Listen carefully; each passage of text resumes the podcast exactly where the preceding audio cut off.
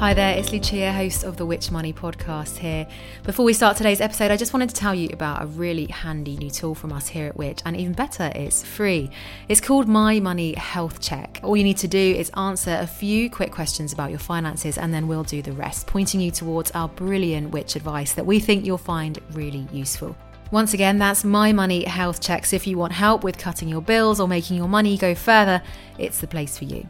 Just head to which.co.uk forward slash My Money Health Check.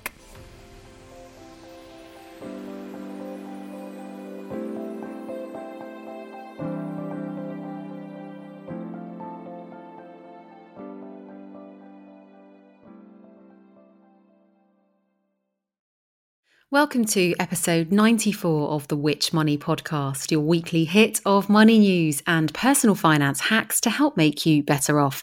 I'm your host, Lucia Ariano, and here's what's coming up this week.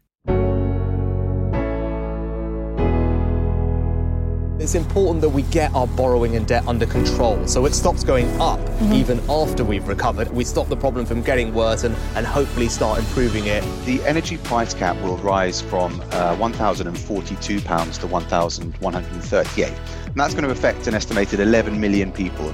We found 83 councils across England and Wales are increasing their rates by more than 5%. You could potentially be sitting on a gold mine of up to 27 years of overpaid council tax because some councils will will backdate refunds.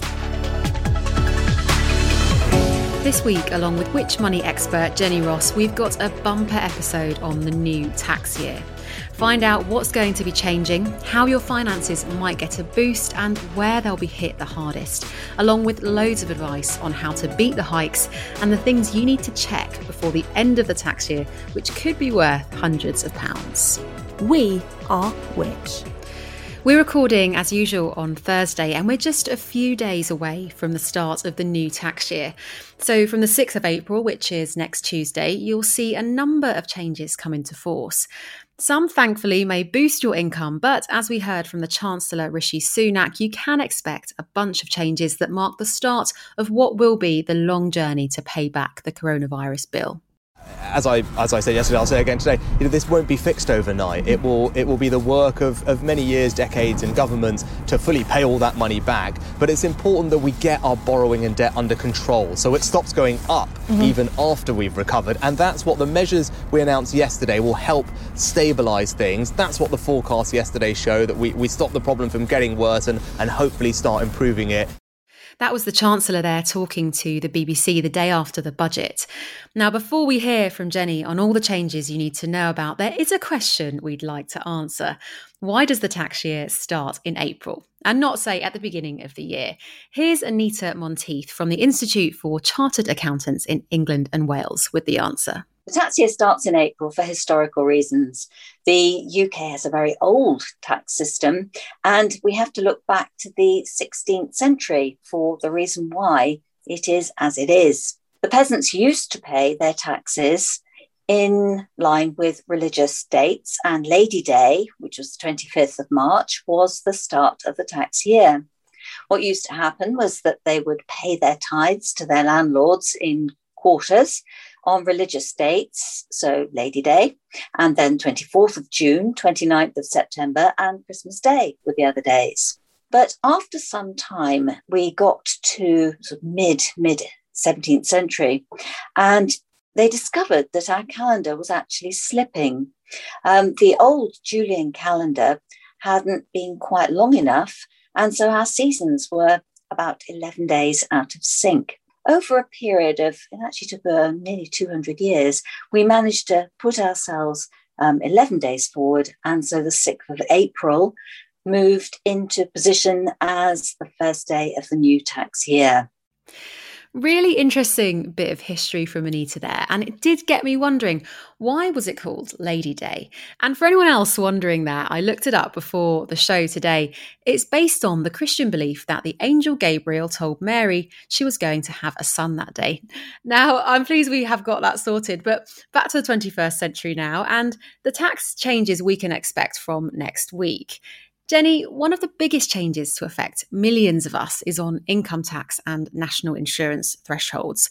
What's happening here and what does it mean for the amount of tax we pay? Can I just say I love that bit of trivia. I'm definitely putting that in my in my back pocket for future pub quizzes. for income tax, well, it's it, it's nice that we are able to start on a fairly positive note. I mean, I, I love this time of year, spring, sunshine, all the all of the other nice things that that come with it, you know, daffodils, cream eggs for sure. So it always it always pains me that that like there there is a bit of a sting in the tail with it as well, um, mm. with the new tax year ticking over and and lots of price hikes accompanying it. But with with uh, income tax and national insurance this year, the top line is that the personal tax allowance, which is the amount you can earn in a year completely tax free, is going up from twelve thousand five hundred pounds to twelve thousand five hundred and then you'll pay the basic rate of tax, which is twenty percent on earnings up to fifty thousand two hundred and seventy pounds. Previously, the uh, the threshold was £50,000. Inco- income tax thresholds work slightly differently in Scotland, but uh, in a nutshell, some income tax thresholds there have also increased, meaning that um, in many cases, income tax bills will be lower in the 2021 22 uh, tax year. You'll be able to take home a little bit more pay before um, before that is liable for tax, but there is quite a big but here, which we touched on in the um, budget special episode a few weeks ago. Rishi Sunak has announced that uh, income tax thresholds will be frozen after this point for the next five years. And that apparently is going to result in around 2.3 million people paying more tax over that period. National insurance thresholds, just briefly, like income tax uh, for this year, they are also increasing by 0.5% in line with CPI inflation, uh, which means that workers can earn £68 more in this tax year before uh, before those NI payments kick in. If you want more information to sort of crunch the numbers and work out specifically what your um, take home pay will be, you can just go to which.co.uk forward slash income tax calc, and there's a handy calculator for you there. And Jenny, before we get into some of the price hikes, if we can just stay on the positives for a moment, there will also be a boost to the state pension and minimum wage, as well as a new working tax credit payment and an extension to the rise in universal credit. There's a lot to talk about in this episode. Uh, Jenny, what's changing here? Okay, let's start with the, the state pension. Um, so that will be increasing by 2.5% from the 6th of April, thanks to the triple lock system, which ensures that every year the state pension goes up by one of three metrics either inflation, average earnings growth or 2.5%, whichever is highest. And as inflation and average earnings growth has been lower than 2.5%, that, um, that guarantee kicks in. The exact amount of state pension that you receive depends on various different factors, including how many years of national insurance contributions you've got under your belt um, during your working life. But if you're entitled to the full level of uh, new state pension, um, and the new state pension applies to anyone who reached state pension age after the 6th of April 2016, the full level of new state pension is now worth, or from the 6th of April, is worth £179.60 a week, up from £175.20 and those who reach state pension age before April 2016 and who therefore receive the old state pension, also known as the basic state pension, you'll be getting £137.60 from the 6th of April, up from £134.25. And then jumping from uh, retirees to uh, people of working age, around 2 million people are going to be getting a pay increase from today, the 1st of April, thanks to a rise in the national living wage and the national minimum wage. The national living wage now applies to uh, workers over the age of 23 previously before the 1st of april that was uh, workers aged 25 and over and it's now worth £8.91 up from £8.72 so apparently that's the equivalent of £345 extra over a year for somebody working full time the national minimum wage applies to those from school leaving age up to 22 and it's worth different amounts depending on your age but these amounts will all increase. So for example the wage applying to uh, those aged 21 to 22 has increased by 2% taking you from £8.20 an hour to £8.36 Then, if you are on a low income and also receiving benefits. There are a couple of um, couple of increases here to be aware of. If you get working tax credits, you will be able to get a five hundred pounds one-off payment to help you through the coronavirus crisis, and that is being introduced to give a bit more support when the temporary increase in working tax credit ends, as as was planned on the fifth of April. And then similarly, the um, the twenty pounds a week uplift in universal credit, which was introduced during the pandemic, that um, is going to continue for another six months. And then finally, child benefit is going up too. So as of the 12th of April, it will be going to £21.15 for the first child and £14 a week for subsequent children, which represents a small increase of 10p and 5p.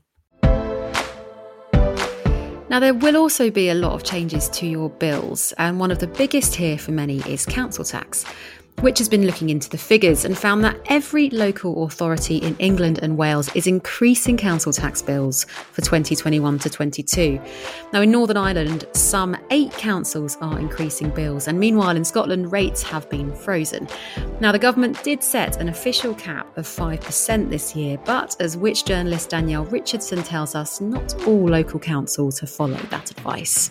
Looking into the rates, we found 83 councils across England and Wales are increasing their rates by more than 5%, but 232 councils are actually increasing by less than 5%.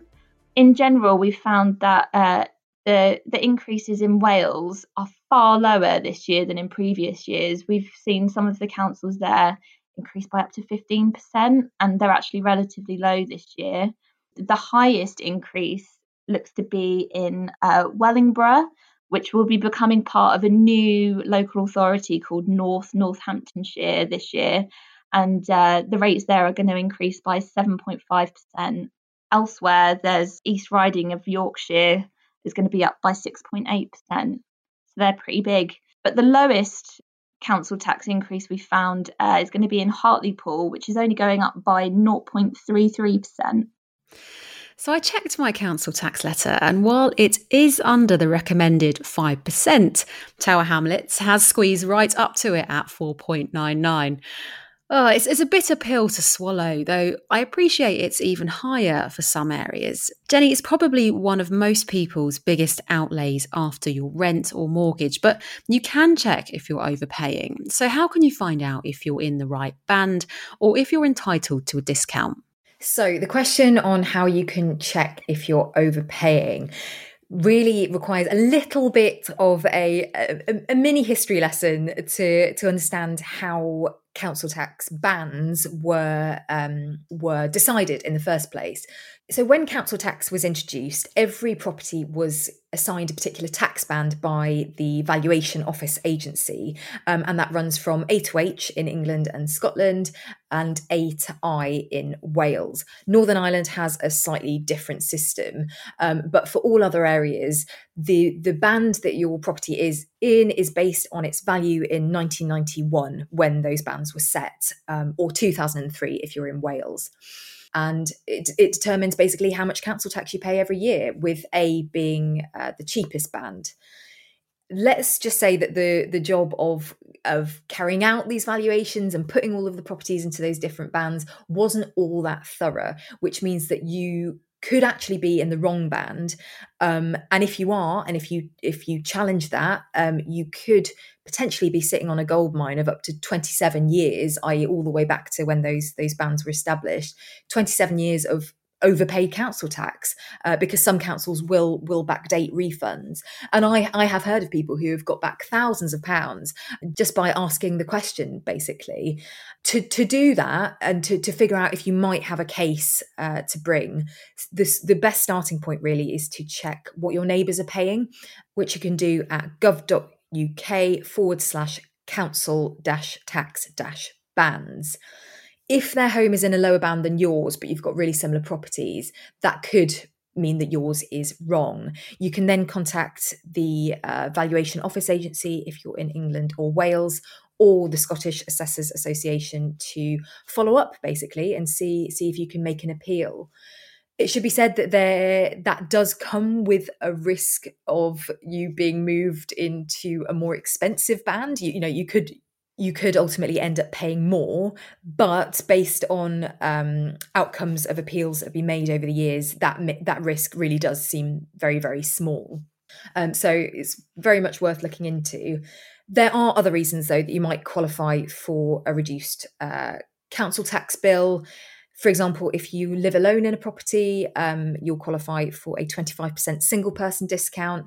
Uh, but you can also receive that discount even if you uh, live with someone else, but they count as what's known as a dis- disregarded person for council tax purposes. So that can include uh, student nurses, young people who are under the age of 25 and in approved training, and carers who provide at least 35 hours of care a week and are not uh, the main resident spouse or civil partner. And then, similarly, if you've had uh, certain adaptations made to your home uh, to accommodate a disability, you might be eligible for a reduction in your council tax that is equivalent to taking you down um, a band of, of, council tax. So, yeah, there are there are various. Um, uh, discounts out there. Not all of them are applied automatically. So it really is worth just double checking you are claiming all that you are eligible for. And there has also been a rise in the energy price cap from the regulator Ofgem.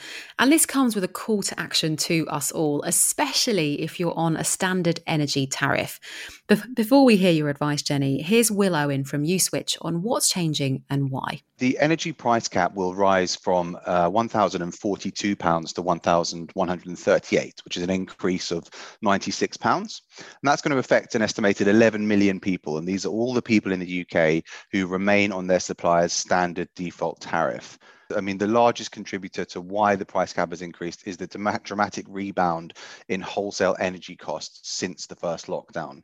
So that's the, the cost of purchasing energy uh, that is put on suppliers from the wholesale commodity market. And that means that the, those prices, when they go up, suppliers are paying more to acquire the energy they need to use to supply their customers. Uh, so that's one factor. And the other factor is that energy suppliers have really been struggling to deal with the aftershocks of last year's lockdowns, in as much as a lot of, of many, many customers in the UK were struggling to pay their energy bills. And that plunged them into debt with their supplier. Uh, and obviously, uh, it's been a very difficult time. Many people lost their jobs. They just have simply haven't been able to pay off that debt that they have with their supplier, which makes that debt from a supplier's perspective unrecoverable. So they have large portfolios of debt from their customer base, and the actual raw cost of purchasing energy has increased as well. So, from today, and we're, we're recording on the 1st of April, millions of people's energy bills will be going up. So, that's a lot of people needing to switch right now, Jenny. Where's a good place to start? And what's your advice when choosing a new energy deal? Because you might find that some of the best deals are from companies you haven't actually heard of, right? Yeah, absolutely. And, and, this this price hike should be a call to action for everybody to to dust off their energy bills and check what tariff they're on and if they could be paying less. So as Will mentioned, these these price hikes are going to affect you if you are on your supplier's standard tariff, which is likely if you haven't switched energy supplier or tariff for a while, or you didn't choose a new deal when your last fixed term deal ended and you just got rolled o- rolled over onto their um, onto their standard one. You don't necessarily need to leave your existing supplier to save money. If you're really happy with the service, that's fine you know just look at whether you can move on to one of their cheaper tariffs. Although having said that you know you probably will be able to find bigger savings if you do switch to a brand new provider. And and just to to dangle a bit of a carrot there and to, to put a figure on on the benefit to you uh, we've calculated that a medium user on a dual fuel default tariff at the level of the new price cap you could save up to 264 pounds by switching to the cheapest deal on the market switching could also mean you end up with a provider offering better service. So in that case, it'd be it'd be win-win. To your point, Lucia, about companies that you haven't heard of, that can be a bit of a, a, a you know a bit of a deterrent for people. But I'd say don't don't rule out a provider purely because you've never heard of it. You know, in fact, in the energy market, the the big players regularly end up at the very bottom of our annual rankings based on customer uh, customer feedback, and our two recommended providers, uh, Octopus Energy and Pure Planet. They have many very happy customers, and they have only been around for uh, for five years or so. So definitely don't discount um, the smaller or, or less familiar names. And then finally, just a reminder that this, uh, like, this could be just a, matter of minutes' work, maybe half an hour tops, to to shop around, uh, choose a new supplier or tariff, and then actually make your um, make your application to switch. Then the switch it, itself uh, that should take no more than two weeks after the initial cooling off period finally you know in terms of where where to start excuse the the shameless plug, but uh, the Which Switch comparison service is the perfect place to start. That will allow you to compare the whole of the available market. In other words, all of the energy providers that um, that share their their pricing information, and you can see at a glance uh, where you could move to get the best deal. We are Which. So we've covered council tax and energy, but the changes to your bills might sadly not stop there. Jenny, can you whiz through some of the other price hikes and where some of us might end up slightly better off? Though I should quickly manage expectations here as we're talking about a possible couple of pounds off your water bill. Jenny, tell us more. Yes, unfortunately, there is more bad news than good news here. Um, let's let's quickly run through them to get to get it out of the way. The TV license fee is going up from 157 pounds 50 to 159 pounds in line with inflation also, while we're on the subject of TV, you've, you've, got various streaming services that have recently hiked their prices, including Disney Plus, which is going up from five ninety nine to seven ninety nine a month, and Netflix, uh, whose standard plan is going from eight ninety nine to nine ninety nine, and its premium plan from eleven ninety nine to thirteen ninety nine. Sky has also said it's going to be raising its uh, broadband and pay TV prices on some of its TV packages from the 1st of April your mobile phone bill could increase by as much as 4.5% from this from this month. Uh, you've got BT, EE3, and Vodafone all announcing price hikes. And then, as Lucia, you, you mentioned there, uh, hooray for water bills. Um, they, they might actually fall. Um, you've got the average household water and sewerage bills in England and Wales looking like they're going to fall by around £2 a year from this month, taking the average bill from £410 to £408, according to Water UK better than nothing, right? But um, sadly, the prices will vary depending on where you live. So, in some cases, there could be increases of up to £14 a year. There's a lot of doom and gloom there, but another point on things to do before the end of the tax year. And we're talking tax relief schemes that can reduce your bill, including the likes of marriage tax allowance, which can be backdated, and working from home tax relief, which I should say is something I filed just last week. And it honestly took just a few minutes. Jenny, how do these work and how do you know if you're eligible? Well, starting with the uh, the work from home tax relief, that is is is quite simple and it's brilliant that you've you've got in Lucia already and and made your claim but if you if you've had to work from home um, which many of us have uh, over the pandemic you can claim tax relief on six pounds a week um, as of the uh, the 6th of April last year. And you won't need to keep evidence of your your extra costs at all. Um, what that means essentially is that tax relief for the full year will be worth 60 pounds for basic rate taxpayers or £125 for higher rate taxpayers. Um, if you've incurred expenses above £6 a week, you can claim for those costs, but you you, you will have to provide uh, evidence like bills and receipts. So it's it's slightly more um, complex than than the um, the process of, of claiming on the £6 a week. In terms of how you go about that, if you don't complete a tax return, you can put in a claim. It's really simple, as I'm sure you'll attest to, Lucia, um, using the government's dedicated online service. So if you go to gov.uk, you'll be able to navigate through to it from there. And that will automatically apply the tax relief for the whole of um, the current tax year, so 2020 to 2021, as an adjustment to your tax code if you do complete a self assessment tax return, then you just include this information within the employment expenses section. As for marriage allowance, that, uh, as the name suggests, is a perk that um, that can benefit civil partners and married couples, and can reduce your tax bill by up to two hundred and fifty pounds a year. The way that it works is that uh, it basically allows one partner to transfer some of their tax-free personal allowance currently, well, in the new tax year, worth £12,570 to their spouse, providing their spouse earns less than the current personal allowance, if that makes sense.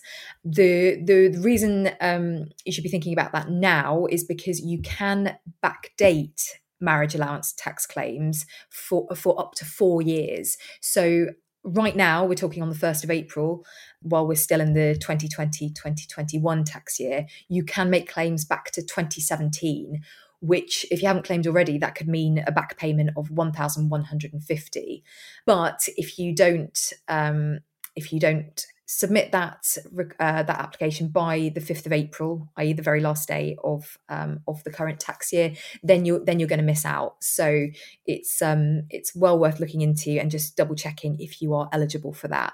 But in the process, um, I just want to uh, sound a really strong warning here don't uh, when you're searching online fall foul of any dodgy copycat sites. We've heard lots of reports of people trying to claim marriage tax allowance and getting caught out by claims management companies that are masquerading as the official government service. So just be really careful when you click on onto the link that you are dealing uh, with the genuine government service. You don't need to pay anything to claim that money and to finish this week, we couldn't not mention self assessment tax returns because the start of the new year means so called tax early birds can get ahead.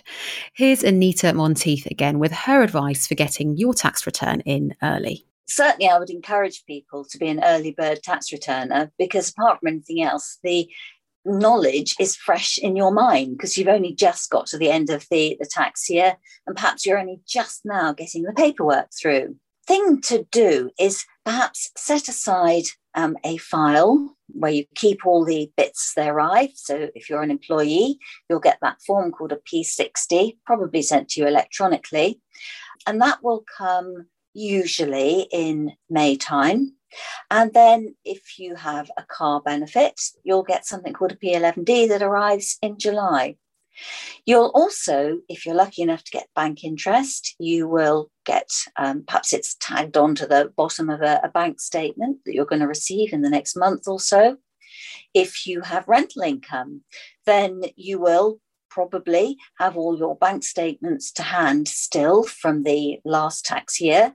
And all of that is the information that will slot straight into your tax return. And if you do it now, you'll have time to sort out any problems.